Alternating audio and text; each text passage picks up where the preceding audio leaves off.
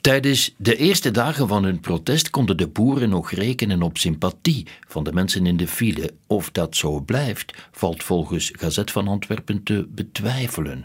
Hoe groot is het medeleven nog als de acties verder uit de hand lopen? En is het wel slim om de consument zo tegen de haren te strijken?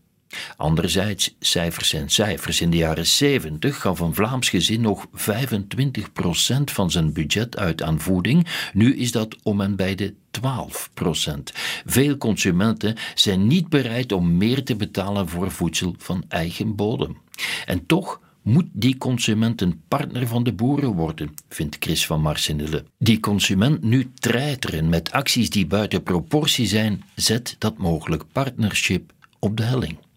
Het boerenprotest vindt zijn oorsprong in angst om niet meer rond te komen en uiteindelijk te moeten stoppen. Premier De Croo wou praten met de boeren. Het Belang van Limburg constateert dat de Vlaamse regering daarentegen nog eens uitblonk in afwezigheid. Akkoord, Jan Bon ontvangt vandaag een delegatie, maar veel verder dan een forse oproep om de blokkades op te heffen kwam hij nog niet. Minister Demir, de architecte van het omstreden stikstofdecreet, lijkt spoorloos.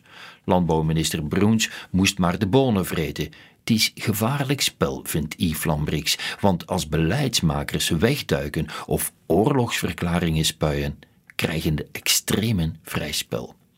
De balans is zonder meer triest, vindt het nieuwsblad. Vier ongevallen, waarbij één dode valt te betreuren. Een halve veldslag in Brussel, geblokkeerde distributiecentra van groot warenhuizen, duizenden vrachtwagens die muurvast zitten op de toegangswegen naar havens en ga maar door. De boerenprotesten beginnen op de gele hesjesmanifestaties te lijken.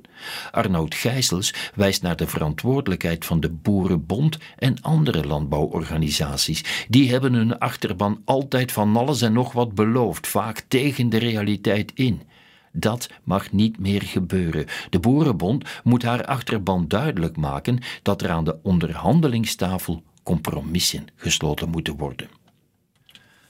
Er is op de Europese top van 27 staatshoofden en regeringsleiders dan toch snel een akkoord gekomen over financiële steun aan Oekraïne tot 2027. Daar schrijft de morgen over.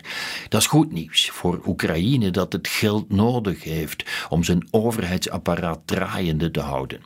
De Europese leiders zijn er ook in geslaagd om Viktor Orbán, de Hongaarse premier die met een veto dreigde, te paaien.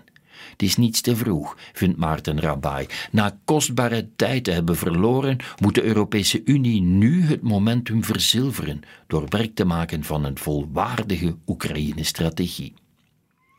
Onze politici zijn er niet in geslaagd een akkoord te vinden over wijzigingen in het systeem van partijfinanciering. De standaard maakt zich daar druk over. Hoe kunnen politieke partijen op een geloofwaardige manier pleiten om te besparen als ze weigeren te knippen in hun eigen ultra-royale financiering? vraagt Bart Brinkman. Want jaarlijks gaat er zowat 80 miljoen euro aan overheidsgeld naar de werking van die politieke partijen. De wet rond de partijfinanciering was een gevolg van diverse omkoopschandalen in de jaren 80, maar die wet is nu helemaal uitgewoond. Bijvoorbeeld omdat het systeem een rem zet op politieke vernieuwing.